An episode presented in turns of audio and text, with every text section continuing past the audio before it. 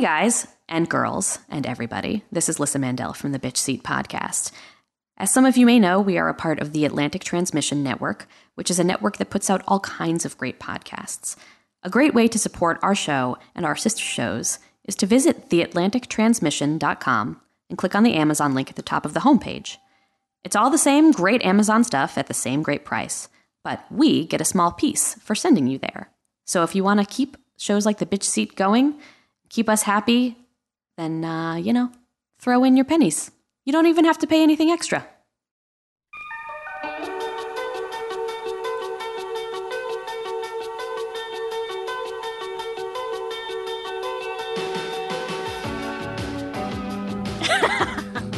Hey guys. Hey guys, this is the bitch. It's the blah, blah, blah. ya. What if it'd be funny if, if we just let it play and we Yeah. just never came in? Yeah, I know. We're just. Uh, yeah. It's the Bitch Seat Podcast. Welcome. Welcome. I'm Lissa. I'm Liz. Phil. I'm Phil. you I'm could be Lissa Phil. too if you want. We can both be Lissa. We're all Lissa today.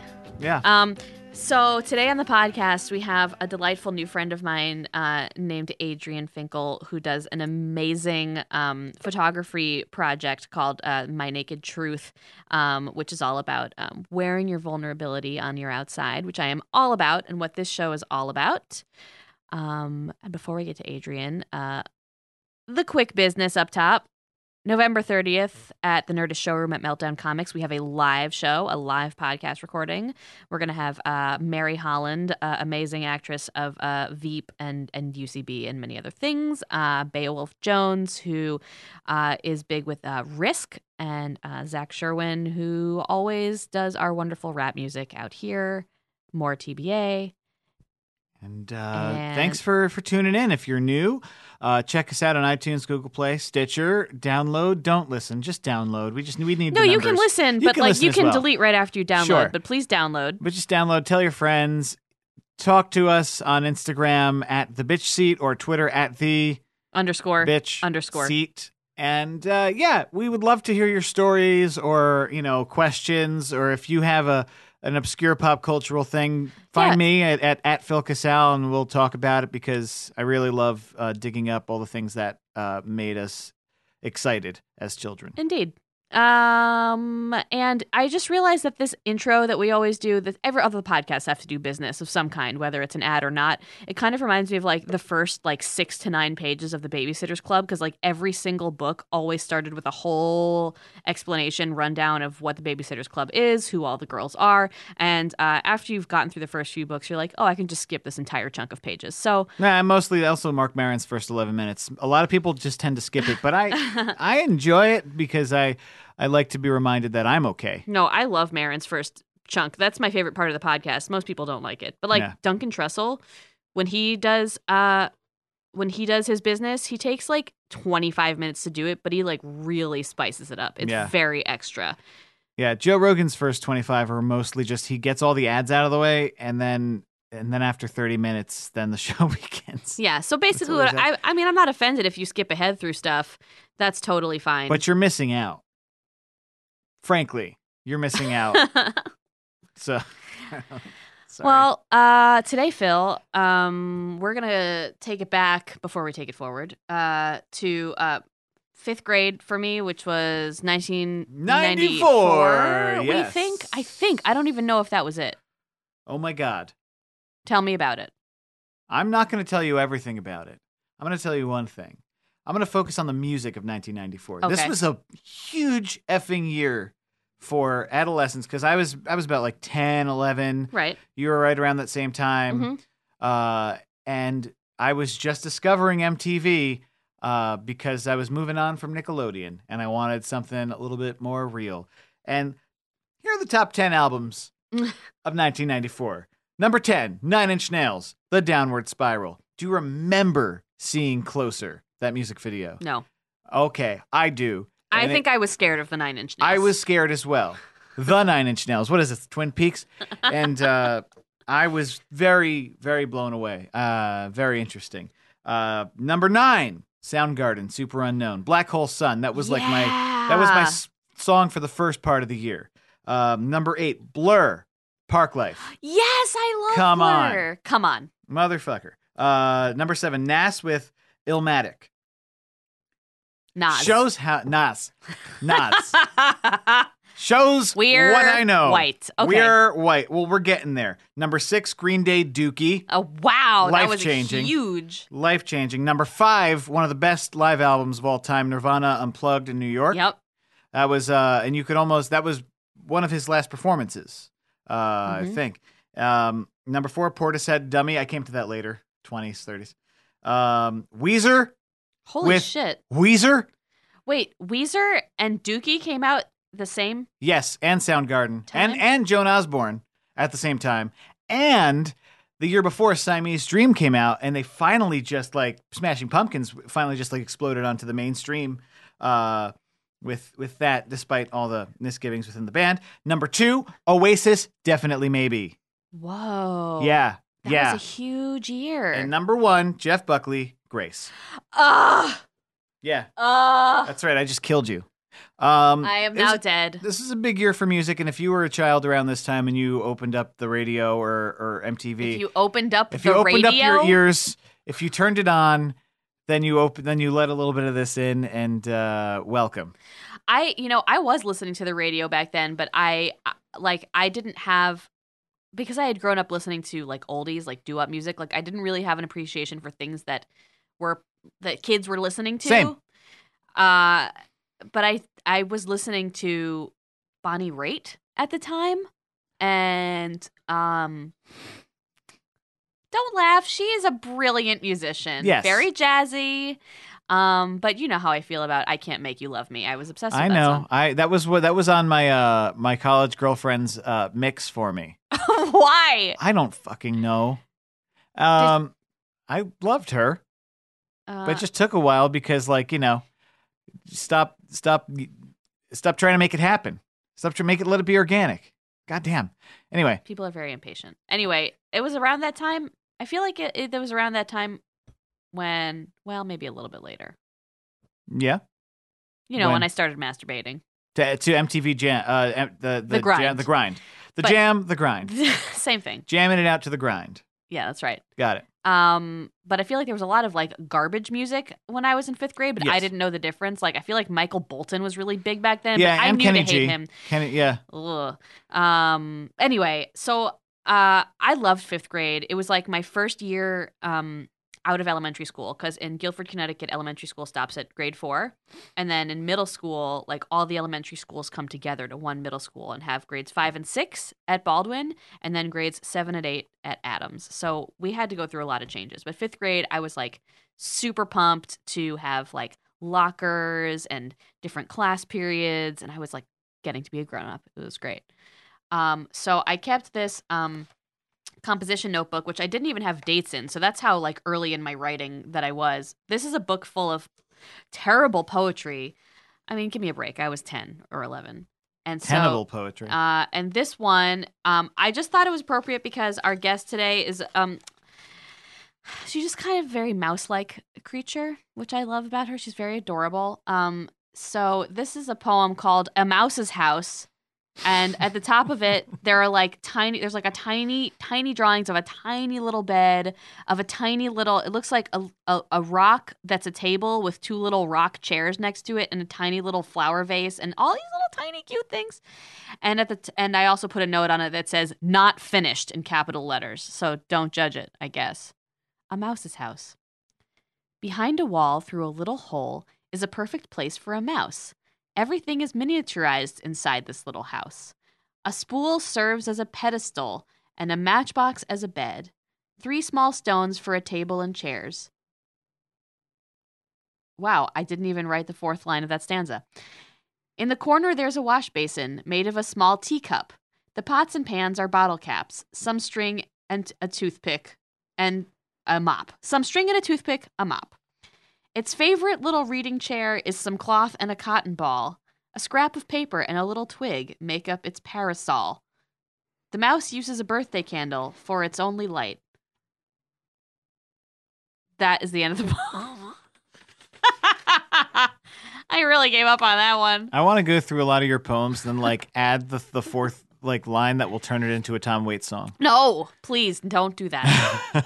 On our, our last podcast that we recorded, we talked about Tom Waits and how I'm terrified of him, but Phil loves Tom Waits. Yeah. Uh, That's my that's my prime angry polish angrily polishing my action figures uh, music. yes. Yeah, Um, shirtless. angrily so- polishing. I. so yeah, um, I was really into tiny things, miniature things. I had a dollhouse that my mom built from, like she built from a uh, a kit, Oh wow. and I got obsessed with. I mean, as I collect everything, I got obsessed with it, and so I collected furniture for this dollhouse that was a hundred times nicer than any furniture I will ever be able to own as as a, a grown up human being. Like silk upholstered little like Victorian couches and like chaise lounges and like china sets that were just way out of my range. But I like tiny things. What did you just do? What did I do? I was just You did. You I was like, listening to your impeccable pronunciation and then hit my head on the on the ground on the on the mic thinking feel like about saying Nas instead of Nas. So don't worry about me. Nas. Nas. Nas. Nas. Yes, a Shaw's Go ahead. No, that's it. I think I just like tiny things because I was always tiny. Uh and so I felt like that's manageable for me. By the way, my dollhouse with all of the tons of furniture and like cute uh, accessories and shit, I never had dolls. All You, of, you just you just set it up for exactly. I set it up and I arranged it perfectly and then I just left it there. wow. You see, if we were friends, which we probably wouldn't have been at the time, You would have broken all my shit. I'm putting my action figures in there. they would have been wrong. Grossly ill-fitting for yes, that sce- exactly. scenario. It was a Victorian dollhouse. But think about the adventures that you know the Star Wars gang would have had in there, and like you know but I was such a Wolverine. I was such a perfectionist. I think I would have been really upset if anything was moved out of place. Fair, All I like to arrange it all and then admire its beauty. and then then go back to cutting out pictures of Nicolas Cage and putting it on your door. Exactly. Cool. That was my childhood. Um, great. Well, let's get to it, shall we? Uh, yes. So our, uh, I already, I already basically said. So Adrien Finkel is a delightful, um, fairy-like woman, and um, she, she's so adorable. Uh, but listen, she's more than just adorable. She is a real beautiful woman. Okay, I hate being called adorable. I'm sure she does as well. She, uh, and she, she does this project where she has, um, people uh, come to her space with um, a phrase or a few phrases, something that's very, very meaningful to them. She scrawls it on their naked body in Sharpie and then photographs them with it, which I think is so amazing because all I want is for us to be naked in front of each other with our hearts on our sleeves. And Adrien does this with her work. I'm very excited to have her today. Adrien Finkel. I'm sorry I had to go there. We never do dark ones here. So, Excuse me, but can I be We see your Adrien wife? My dog sitting at a piano, but she's not playing it. still. I got the She's looking at it. She maybe touches one key and like notices the dust on it. Because we're in an old Victorian ballroom that hasn't been touched in a In long years. time. Yeah. It's like somebody set it up for for a party that no one showed up to. And Adrien is wearing a white lacy dress and she's all alone. And a single tear comes down her cheek, but it's so beautiful. And she turns her head slightly to the left, and the sunlight comes through the cathedral windows and hits her in just the right, right way. And she fills up with this beautiful sense of loving herself. And she gets up and, and does a little spin on the ballroom floor all by herself. It's never addressed why she's in this abandoned house, but you know, we'll just assume that everything's alive and anthropomorphic and they wanted her there. There's no beast. like it's beau- just, like yeah. just the beauty, no just the beauty. Okay, hi Adrien, you're allowed to talk now. Hi. I loved that so much. oh, good. does that does that mirror your childhood? I mean, I think in my in my my childhood dreams, yes. But then there would have been like some adorable beast-like man coming in to save the day. Of course. Like meatloaf or something. Like Like meatloaf. like in his, like Like- I will do anything Well, for love. I always wanted to marry a Jewish guy when I was younger. So, and the Beast in Beauty and the Beast, I think he was Jewish. Excuse me? What? Yeah, I think he was Jewish. Is But he's an animal. that a lot for you? Was that too much? No, I but think how- I decided he was Jewish. I guess. because that was what you ultimately wanted. You're like, I want to be the one to place the kiss that turns this frog into a prince. Exactly. Exactly. I, I was sure I was the one. Where did you grow up? On a Um, coast? no, you would think. My parents are from New York, but I uh, grew up in Scottsdale, Arizona, which is kind of a Random. really weird place to grow up. When I moved there, it was just desert, and now it's like shopping malls and Gucci and Prada and all that stuff. But when I Yeah. was lit- when I was really little, um, it was just desert. and how did you feel out there? Did you feel like it? Did you feel at home there, or was it always weird? Um, now when I go back, I feel like it's home. But when I was growing up, I was so mad at my parents for being from New York and letting me have my childhood in Arizona. Same, same. And I was just so resentful and just always thought, like, the second I can get out of here, I will. I thought about running away. I thought Yeah. about emancipating myself so I could move to LA or New York. And then the second I graduated high school, I moved to New York. Yep. Um, Yep. But now when I come back, I- appreciate how beautiful and serene the city is and how safe and lovely my childhood was. I got to go play in the streets and, you know, nobody really needed to to watch me all of the time. Totally. Yeah. Yeah, I I I had the same experience of growing up in a suburban town uh, in Connecticut, and my parents were from New York, and I was like, "Why did you raise me here?" It was it was just like a Yeah. huge injustice. And the day that I the day after I graduated college, I moved to New York. Yep. Same. How big was your high school? My high school was 2,000 kids. Oh, Jesus. Pretty large. It was pretty Yeah. large, and it was a good school, so that was good. And I had a big group of friends, which was great. Um, that was I was super tight with. So What? How did you know them from? Were that were they theater kids or So, were they just? You know how you uh, said your school kind of splits off when growing Yeah. Like my friends that I went to school with, I went to school with from preschool through senior year of high school. Oh wow. So they are family. So they are family. Uh, so yeah, so th- that's really how it all kind of came to be. But then in high school, I had a little bit of predicament because I was had like the cool girlfriends, and then I also was in the theater group. So it was Oh. it was tricky. I wanted I wanted to be like a woman of the people. um, but you know, I was really a theater kid at heart. I had a lot of lunches in the in the black box, so Oh, did you? I think that's where I, I really belonged. yeah. Wait, your school had a black box theater. Mhm, We had a black box theater. That's yeah. really advanced. Yes, it it it was. I guess now that I think about it, I, we just had it, so I was like, this is just normal. But I I, feel like I don't know if you've had this experience too, Phil. I don't know. I feel like your fr- friend experience growing up was pretty different from mine, but I, I also wanted to. I didn't want to have to decide one group or another. I wanted to be. Well, I don't like disappointing people, and I wanted to be appealing to all. Mm-hmm. So I had friends who were like girlfriends who were like on the field hockey team or on the soccer team or on track or whatever. I was never those things because I didn't do any sports. But they respected me, but then like once I started doing theater in high school and those were all like the the nerds. yes, There comes a point when you kind of like go over that line and you're like, well, I am sacrificing the cool kids to do this because it is my heart. right. Yeah. I, yeah. I, I hated the cool kids, even though I was friends with them. I never wanted to be with them. All the cool, because they were, I always Mean? felt that, yeah, they were mean, and I always felt the divisions. When I wanted to be an actor in, in middle school, there was a drama club, and it was run by this gentleman who didn't actually do straight plays. He did straight plays that had techno dance breaks. what? Yes. So there would be like these stupid comedies, and then in the middle of the act one, act two, it would just be like techno dancing. And it would be all these like fit dudes in like structure shirts that were the actors that were not actors, but they were the actors of the show. What? This isn't this was not community theater? No, this was the middle school. This was their idea of drama club, and I was and I I I was in one play, and then eventually I just, it just tapered off for me because they didn't really have anything for me because I didn't dance and I was not I wasn't cool, and so I had like a very healthy uh, disrespect and contempt for them, and so all of my friends were outcasts because I was an outcast, but I had a lot of friends that were outcasts. So and I always just wanted to get them all together because I felt we could just rise up. And, I know you want to get them all embarrass everyone. together, like Yeah. like in the Breakfast Club when people come together from all different walks of life. Yeah, that's what I wanted. I would because I had friends in, in the drama area, and friends in the film area, friends in the nowhere area, and I just well wanted them to hang out. Didn't quite work out, but it did. I know. I've always been that way. I still all, all my friends. I went to two different colleges. I made I introduced those people to each other, and Mm-hmm. they're all friends. And they're all friends with my friends from high school because I was so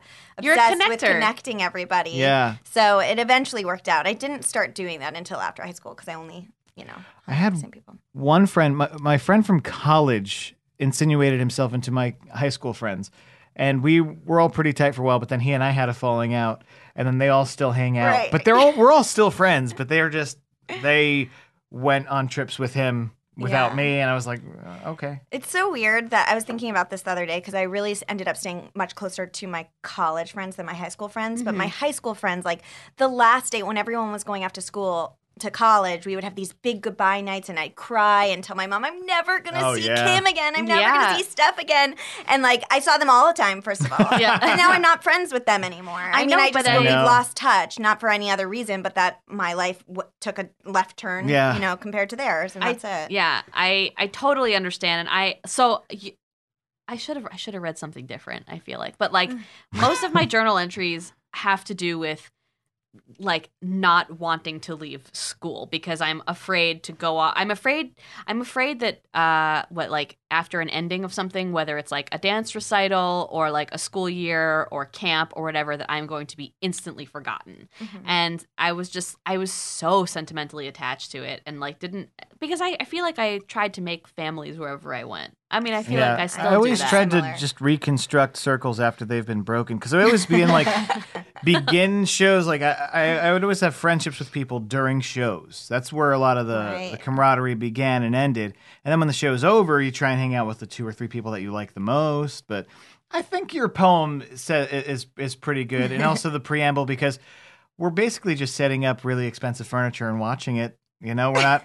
That's what that when you connect friends, you just want to like put it together. I know I want to like, collect them all and Just just survey. I'm the Survey. same- have and you them. want it Yeah. to go your way. yeah. Yeah. When things go, you know, even for me, I'm still so shocked that certain people are not in my life that I always thought they would be in my life. Yeah. Same. And it's just about like accepting it. Even when I'm on a set, I, I work in comedy and TV, but even when I'm on a set, like thinking, oh my God, I'm having the best time with all these people, in the back of my mind, I've gotten a lot better at going, some of these people I may not see after this, and it's okay. I know. But I will live. Uh, well, yeah, the be- the Breaks most my heart. um, I know it's really it's something you have to get used to. Yeah, it's an important lesson to be like, okay, for then this is a Rob Bellism. He says, for a reason, for a season. People are in your life for a reason So and for true. a season, and you can't you can't clutch onto them like after the season is over. Like there's another season coming, but I'm like, but that season was so good. I know. Um, I know. So when you were when you were a kid and you you had this like awareness that you were very much like a city girl or Mm-hmm. you know a New Yorker and you had been like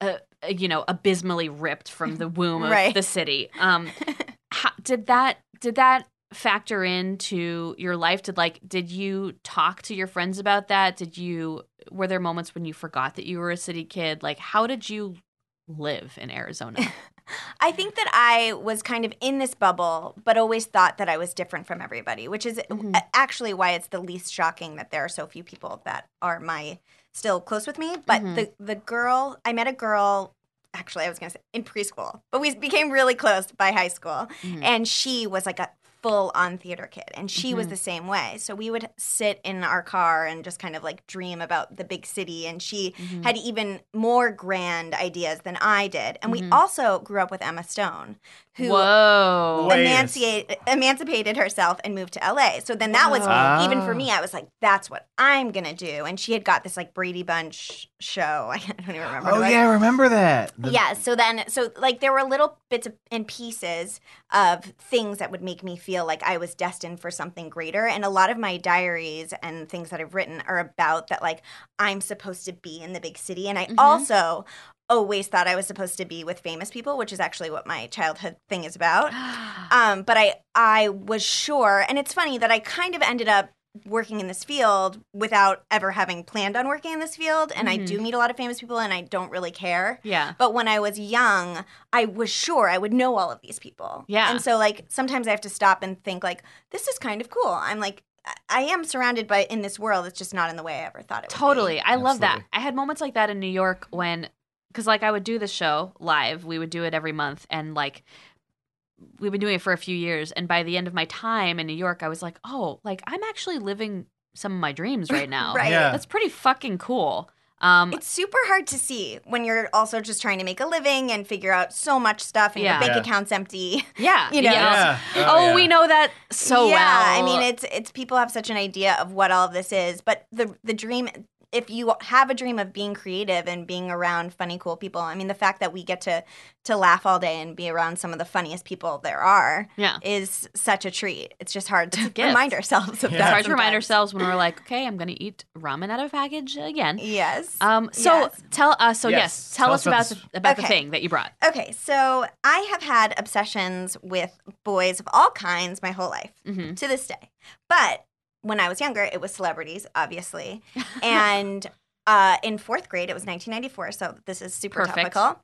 Um, I was obsessed, and it was probably like third, fourth, fifth grade, hmm uh, up until today. I'm kidding, but sort of. Um, with Jonathan Taylor Thomas. oh, from Home JTT. Oh yeah. Oh, see, you're you're definitely our contemporary. Yeah, this is uh yeah. This Okay. makes sense. Yeah. Okay. This is good. So, Jonathan Taylor Thomas, for those who don't know, was kind of like a teen heartthrob in the star of this Tim Allen show. And he, at the time, I think maybe I always felt like he was closer to my age than he probably was. I guess I was like 10 and he was probably like 16. Uh, but he was in the teen beat, like the Tiger Beat magazines and shit. and at the time, there were like posters you could have of these people, and I had posters of him and I mean, everybody up on my walls, but he was really, I felt a connection to him in a very real way. I also happened to develop over the years of my childhood, like a little bit of a pathological lying situation. Got you. So I don't know where it necessarily came from. I could. I could maybe guess, but I probably don't want to do that because it'll throw other people under the bus. But I I started to lie to people. Yeah. And a lot of a huge reason I did is because I wanted friends. Yeah. And I didn't feel cool and I wasn't my you know, like a lot of clothes that everybody's wearing said like Guess or Abercrombie on it and like uh, my mom which I'm thank God didn't let me wear shirts that had name brands on it cuz she didn't want me to be, be a walking advertisement. Good So for I your always mom. felt Yeah, sort dude. of left out from these like cool girl groups. Yep. Um, so basically, obviously, I had to come up with a plan, and my plan was to tell everyone I was dating Jonathan Taylor Thomas. so you, you know that's a fun, cute little lie up until it gets super real and and kind of ends up s- taking over my whole year of fourth grade and Wow. ruining my friendships with Oh, all of no. these people. Some of the people from this year do not speak to me still, who were my good friends in fourth grade, who would, if you asked them about me, would tell you this story. Wow. Yes. I mean, it's really interesting to hear this because, like, I I had a, fr- a very good friend, um, a couple of very good friends in like seventh grade, um, who uh, I won't name because, like, I'm still Right. kind of in touch with I- them, but like, they would do that. Like, they would they would lie as well, and like, I now you know in hindsight I understand that it was because they just wanted to be accepted, but Mhm. like, it's at the time seemed so like manipulative and wrong. Oh, Um, yeah. and it's very interesting. It's just it's interesting for me to to hear you say Yeah. it because you're such a sweet, open, like and actually, person. I started telling people about this after I had graduated college. I think something about school made me fearful to tell anybody that I had this this Sure. thing happen to me because I lost so many friends and it was pretty evil Mhm. um, and really messed with a lot of people. Yeah, it's not. It's something that I've. I, I haven't even really talked to my parents about it. yeah, Like it's just some weird. It's a weird. It's as if something terrible happened, and Mhm. even though it's just a lie, but it was a lie that really messed a lot of things up for me. Um, and that I had to like, and there were friendships that I literally had to rebuild from it Mhm. and and also like it's it's just weird i'm not a liar anymore but Right. like when and you learn i learned the lesson the hard way so maybe that's what what But it's so cool to to talk to somebody who's like on the other side of that because I think like we all know people in our lives who do that be- because it comes from a desperation, you know, to be accepted. Yeah. right absolutely Um. So so okay tell me what, what you've so got here. the sweater i have um is the sweater i was wearing when i met jonathan taylor thomas um and when after i met him i hung this yes. Would you mind holding it up so that we can get a picture? Oh, it's so adorable. I, I I hung this in my um in my bedroom on a hanger, and it was kind of sitting on a tack. Uh, it's kind of like how women hang up their wedding dresses on the wall. right, like- exactly. It's just on the wall next to my bed, and this side of the arm touched his arm, and so I would smell it. Like I would just come Yeah. home and smell it, and like think about him. I thought that this side of the arm smelled like him, which is actually probably not possible. Um, and How did you meet him? I met him because this was the first meeting. This is how this is how str- I never thought I'd ever meet him in the first place. Right. And in the midst of my my lying, I found an opportunity, which was he was signing autographs at a hot rod show at the convention center in Phoenix. And Oh my, my dad God. is a car buff, and so I was I convinced my dad and my sister and her friend. Um, we all went together and stood in line to meet Jonathan Taylor Thomas. So once we got up to the stage her my sister's friend gave jonathan um, at the time it was very cool to have like a leather necklace with a peace sign a, a Yep. Yes, yes, Yeah, yeah. I silver know peace that. sign. So Kira gave that to Jonathan, and he put it on. Oh my god. And um, and then we all stood together. His mother spoke to my mother for a second, which also helped with my future lie, um, because they were best friends. and um, we got this picture together. And I, I wish I had, I needed to dig for it. Otherwise, I would have brought it. So we have this picture together. So in, I'm telling all these people in fourth grade, like, this guy's my boyfriend. They're all like, okay, sure, sure, sure. I come in on Monday. I'm like, hey guys, gather around. yeah. I was with him this weekend. And they're like, no, you weren't. No, you weren't. I'm like, I was. I w- my mom and I, I mean, I could literally fall back into it, which is basically like my mom and Jonathan's mom like had breakfast together because he had to go to this signing. And so we all went and like sat there all day and it was really boring. But, and then I said I gave him this necklace. So, but I gave him this necklace and he put it on and he's like so excited that I have it. I'm so glad we got to spend the, the day together. He like, you know, this is so important.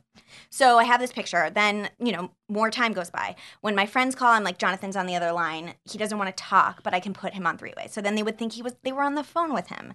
And sometimes I, friends would come over and I would say he just left. My neighbor who doesn't talk to me anymore, she was my good friend Yeah. at the time. Uh, she every day would come over and I would tell her a story of how he was just there or he just was touching this or like look he left his shirt.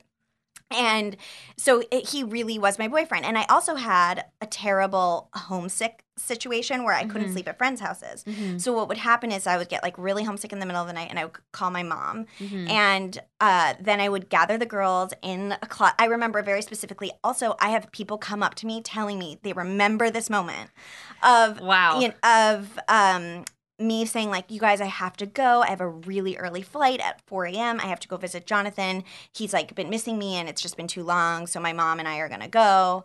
Um, and everyone's like gathered around. I'm like, "So I have to go," and then I'm like, "Oh, there she is!" Like getting in the car. Bye, guys. Like, wow. and I also was, you know, those posters we were talking about. yeah. I was forging his signature on the posters and giving everybody Wow. signed posters. Oh my god. So I, was- you know, so this was going on for quite some time. Um, but I had a lot of friends. I was killing it. Mhm. um, so this was about, uh, and at the time, I didn't really. I believed. I believed that I knew him. I know that might sound weird, Yeah. but I almost it was so intense that like I believed my own lie. Yeah. Which actually there are parts of my personality sometimes where like even if I'm dating someone and I'm like sure he loves me, sometimes I'm like, but am I sure or am I JTT sure? Like like yeah, that's Yeah, that's like- the touchstone now to Yes. check. I mean, I totally understand. I totally understand the because I still talk about this now, and I feel like I still have this issue now of like I don't really know the difference between my very very strong feelings and uh, gut instinct. right. Um, I- because I think they're different things, but like my feelings have always been huge. Like I'm a very I'm same way. like the cups suit in the tarot deck, which is all that's all. me. um, I've been doing a lot of tarot lately. We can talk oh, about that later. I'd love to do that. Yeah. Um but like I would I mean I had I was super boy crazy also. I Yeah. never uh I never dated any boys, but I would just be so infatuated with them and I was just like in love I mean I thought was in love with right. them I was and very similar. I remember falling asleep every night with what I would call uh, thinking things or basically fantasies. Like I would just like picture like scenarios in my head with these boys, whether I like went to my locker and opened it and found a note from one of them and read it to myself or like all of these. Oh yeah. It was just so intense for Exactly. me. And so I was like, there's no way they don't return this feeling. Like my feeling is so big, there's no way they don't return it. Yeah, I had that with crushes. Yeah. Fantasy, you fantasize about a scenario that works out in your favor. yeah. But it never it never, Never, actually ever. At least they were real people. Fair, but by he was a sen- real My senior year, by high school, I was the same way. I, I I w- Yeah. I never dated in high school. I Mhm. didn't touch anybody till college and i Mhm. like but i had a guy that i liked for the whole time i was in high school and it Yeah. was like one of the more heartbreaking things ever because i i believed that our connection was so real Right. and also at the time you couldn't thank god you couldn't stalk anybody like on instagram or anything so i remember i found a picture his name was brad and i found a picture of him his senior picture like was Yeah. floating around like one of those po- wallet ones Yeah. and it was like i struck gold yeah. and I held on to that thing so tightly and like I you know but you know I don't know I, I don't know if it was healthy or not I When- mean, I'm sorry. go ahead. No, you go. was uh like I, I think to, to your point of like thank god there was no instagram back then like i am so grateful Oh my god. that there was Yeah. no social media because i would have fallen down a hole like there's no way i would have Right. been a functioning adult because i was so Oh, obsessive same. as it was. we was are not even functioning adults now because of this no shit. I it's, No, it's it's a problem it's an Yeah. adult onset add Yeah. when did this turn for you? so so so things got a little bit crazy because and and fully stopped Mm-hmm. because what happened was so the, a, a year went by of all these things on top of other lies like I, my friend Allie told me that I told her that we owned a whale and the whale was and the whale my, my family and I took a weekend trip to San Diego and tagged a whale and so whenever we want to see where he is we can like just check in and it's like just little things like that I mean it, it just well you had a very active fantasy life yeah, very active. I told people I was born in Paris because my mother speaks French. Like there were a lot of like very far fetched things. And anyway, so then this Jonathan Taylor Thomas thing goes on for a long time. Then what happens is I get in, there's a show, a fashion show called the Emily Anderson Fashion Show, which is for a girl that died of I don't know remember which disease, but she died of a disease. And every year there's this fashion show, and all of the waspy Scottsdale moms put their waspy Scottsdale children in this. And I wasn't allowed to be a part of it because it's very waspy, and I was a Jewish girl in Scottsdale, Mhm. and it was just like I could go support my friends, but I wasn't really a part of it. Whatever. Mhm. So uh, everyone's going to this thing. My friend Casey and Joanna were modeling in it. We are literally in fourth grade, but I think the parents like pay so you can model in Sure. it, whatever. Um, so I get there and there's this big poster outside that says Jonathan Taylor Thomas is going to be in the fa- Emily Anderson fashion show today oh my god oh my and god And like my heart stops because my friends are there. They're with him backstage. His, Casey's mother Oh. told me, "Oh, they've been with Jonathan for two days because he had to come for rehearsals, and they got to spend the weekend with him. They're all staying at this hotel." Oh no. And I was just thinking, "Oh, my life is truly over. Oh, my like my life is over." So um we get there i see him he like sits at the table next to me thank god i'm like not with friends i'm just with parents who probably know that i'm a liar yeah but um, I didn't talk to him, but like my heart was racing. First of all, because I'm obsessed with him, and Right. he's like sitting at the table next to me. I don't know him. yeah And then you know we they do the fashion show. We go backstage and like meet. I kind of like pretend when I meet him that I know him because my friends are standing there. Mhm. And then somehow I get home and I don't like I'm still like how the hell did that happen without somebody like confronting me? We're also kids, like who knows.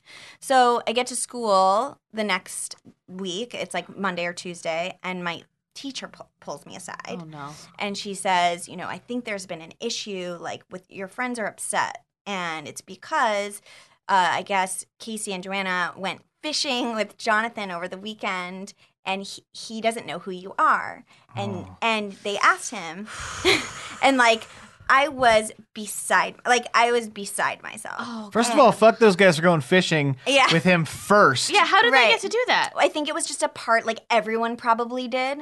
Um so it was just a part of the the weekend and I'm oh my god So yeah, so I was. I mean, it's so weird that it like got to this person who I thought no one would ever know. It's Um, and so yeah, he said he didn't know me, and and everyone at school started talking about it, and I didn't. It was towards the end of fourth grade, and so I didn't really have many friends over the course of the summer, yeah and it was just it was mortifying. I mean, I wish I could remember more details. I think like there's parts of it that I like blacked out, I guess, because I'm like, what? That is 'Cause it's awful. Like, that's traumatizing. traumatizing. And I thought they were gonna call my parents, and they never did. Somehow I tried to keep it kind of all from my parents, yeah but um, I'm sure that they knew more than I thought that they knew. I just knew the whole thing was super mortifying. Oh my god, that's so devastating. Yeah. It's like Oh, this your entire life is built around Right. this story and then I mean also uh, what are the odds that of any fucking celebrity I in the world that it would be him who I showed up here? It was and I I mean I do. I think things happen for a reason, and blah blah blah, blah. And like the lot, like this experience needed to happen. This to is you. a movie. It- I hope you turn this into a movie. It's yeah, it needed to be that. Yeah. especially because JTT really was that icon, like across the country. Absolutely. Oh, Like yeah. women were like girls were freaking out. My friend Michelle, her wall was covered in remember. Oh, cutouts yeah. of his face. Like Oh, everyone yeah. was he even got a very him. special episode with his thyroid. What? Oh, whole- right. He the- had a thyroid problem. It was Yeah. like a sad episode. Oh, I don't remember that. Oh yeah, and oh, also when I went to see him in um, Man of the House, I like left the theater because there's like a sad scene, and I told my friends like I couldn't handle watching Oh him my sad. God. I mean, there are just so many little nuanced things that happened over time that were just all bullshit. But I also felt like so in love with him that I also was just like I can't watch him be upset. Like I love him. That's Um, so But- he also lives in Silver Lake, guys. I, he? I heard through the grapevine. I have a friend that sees him at Hyperion. Does he Public all look the time. same? I've never seen him. I'm like basically p- friends will text me at like one in the morning and be like JTT's in this bar, like you have to come. And then I'm like, am I gonna get out of my pajamas to like go? I don't know. I can but when it's meant he's to be, aged it'll be. well. Yes. When it's Yeah. meant to be, and I'll and I'm I can't decide if I'm going to tell him this insane story, but Oh um, my I, I You- should. God, it's amazing. should. We've never had anything like this on the We, show. Oh, I would. We should facilitate this on a bitch seat if Oh we my can God. find Oh my him. God, my can we get him on a live Can show? we get? If, Oh my gosh, What are you asking me for? Do you I don't know about no, it no, no. He's around. Do you know someone who knows someone who could, I would If pitch we- to him? Do you know whose Yeah. agent is? I don't. I don't what know. I don't think he has an agent anymore, but we can. I can. Uh, I'm getting him on I the can show look into this. because it's a show about childhood and nostalgia, and he's like an icon of nostalgia. Absolutely, everyone would go. Oh my! Are you making a note of this? I am making a note of if you this. guys Don't could worry also about like this is this would be my like childhood. No, we're we're gonna fantasy, we're doing this it's happening. for for you. I okay. I would and it, this is actually like the first time I I've like t- publicly in any way like shared a lot Thank of this. Thank you. Thank Yeah. you for sharing it with us. It's really amazing. It's really incredible. And I mean, we talk about like intense like crushes and obsessions all Oh, the time on this show, but this guy looks pretty. let me see Oh, him. he's gorgeous. Oh, he's fabulous. He's aged super Oh, well. I did see that Do you see recently. that we have the same coloring too? Like our I was love gonna his say, shirt. He's when got a children good would be shirt and stunning. jacket combo. when you were saying earlier, like as soon as you mentioned him, I was like, "Oh, you look like you could be siblings yeah, Yeah. or a beautiful couple, or a beautiful couple." oh my god, it's amazing. Uh, so, yeah. real quick, because you grew up in Scottsdale, and you said you graduated high school what year? in uh 2003. Oh, so you were a couple of years younger. Did you know? This is super uh, random. A woman named Bridget Howard. Yes. Okay, so she lived. I grew up with her in I- Connecticut Uh-huh. until fourth grade. We were best friends, and then after fourth grade, her family moved to Scottsdale, Oh, yeah. Arizona. She went to my high school, yeah. but she was older than me and popular. Was she? Yeah, Yeah. she. I mean, like when we were real little kids. Like I know she got older and then she like started wearing lots of makeup and got very fancy and now she's a lawyer or something. But like it was a devastating part of my childhood. wow, her move. Her move. Yeah. Yeah. We were best friends. yeah. Yeah. that's what I've had a few of those too. Yeah. So weird yeah. how how certain things affect you, like friends moves, certain God, dudes. yeah. like, and that's kind of it. no, I'm kidding. Those- yeah, so much more. Not, of not being cast in a play. yeah. Oh well, that was a huge. Ugh. Yeah. Well, so yes, so like regarding moving and stuff. Uh, so I, I grew up in uh, one house my whole life. My Mhm. family never moved, and so, um, uh, I have all of my stuff from then. Mhm. So I give all of my guests a gift at the end of the show that Oh. is like some piece of uh, ephemera that uh, was is in like the boxes in my my childhood uh, bedroom. So um, for you, Adrien, relevant or not, it's Scorpio season. Uh, I I was born in November, so this is a ring. Uh, it's a fake. It's made of shit metal. I don't know what, but it's adjustable. It's a heart with a tiny it. topaz colored rhinestone in it. Actually matches your sweater. Oh, it's beautiful. You can adjust it to fit you, and um, Oh my gosh, I'm Uh, so excited. and that is from uh, my home in Guilford, that fits. Connecticut. There you go. the well, ring you can- fits. Yes, you can just can pretend that it's from JTT. Oh my gosh, I will. Okay. Oh, I God, won't sorry. tell anybody. I hope that the experience overall was was one where you learned about yourself and you were able to. I mean, you're standing here today. We're sitting yes, here no, before I- us. and you hang out with Sure, okay. celebrities all the time and are so chill about it, and Yeah. it's not a big deal. So Right. like that It's- wasn't a creepy thing that followed you all the way. No, absolutely not. And and even like when I was in um when I was in now it was probably eighth grade. I was obsessed with Justin Timberlake in like a sick way. It was just my next the next level Right. after JTT. Right. Um, and I recently got to work on with him on Popstar. I worked on this movie. That's fucking amazing. yeah, and I and I didn't feel I I didn't feel much, but I knew like for my childhood self, I basically had told everybody I was working with. I'm like today he was there for a day. I was like I'm not going to be don't ask me for anything. I'm going to follow this dude around all day and like enjoy watching him work. Yeah. And like try to celebrate that I get to work with this person. That's so Yeah, great. But That's yeah. great. You're living your dreams right Yeah. now. I mean sort of. Well, yeah, well, I mean the celebrity We're thing always just living it- around it. Uh, yeah, the celebrity thing is, I think it, it was all that, you know, to be a part of something great, to be a part of work that feels great and bigger than you. And I think that entertainment is so special in the sense that we're all kind of getting to do stuff that is so cool and exciting. And it's not the Getting nine to to, five play. that everybody we know, you know, or I was tr- also like convinced as a child that that's what I should go do, which is like get a job and get paid for it. And I, I knew tried there that, was more. hated it. Yeah. And, and just even sitting here is something to celebrate. exactly. Oh, well, Yeah. Adrien, do you have would you like to plug um Oh, yeah. anything here? Sure. Um, so I have a book coming out next um, fall called My Naked Truth, and there's a, a, a, a there's a website and an Instagram handle. Just follow the Instagram handle; it's easier.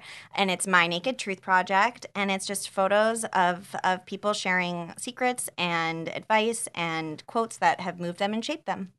It's amazing. I love what you do. I think it's so fucking beautiful and I can't wait to buy Oh, that thanks, thanks. Yeah. Yeah. book. Well, thank you for joining us on the bitch seat, Adrien Thanks Finkel. for having me. This was fun. Yeah, good the quest times. begins. I know. Oh, thank Maybe you there's guy. a part two. Yeah. Maybe there is. I mean, like, listen, that was a real thing that you pulled out of a Yeah. hat. Like, that is a real fucking story. We're gonna uh, we're gonna follow up on this, and do. uh, We're gonna make it happen. yeah. Exciting. But until we do, treasure what got you here. here.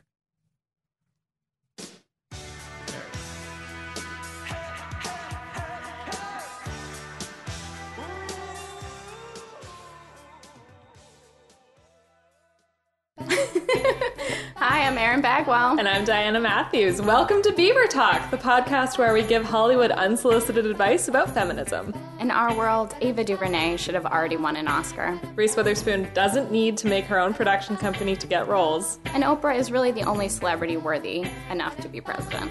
Join us as we deep dive into all the things that fire us up about film and television the glorious, the misogynistic, and the groundbreaking. This is Beaver, Talk. This has been an Atlantic Transmission production.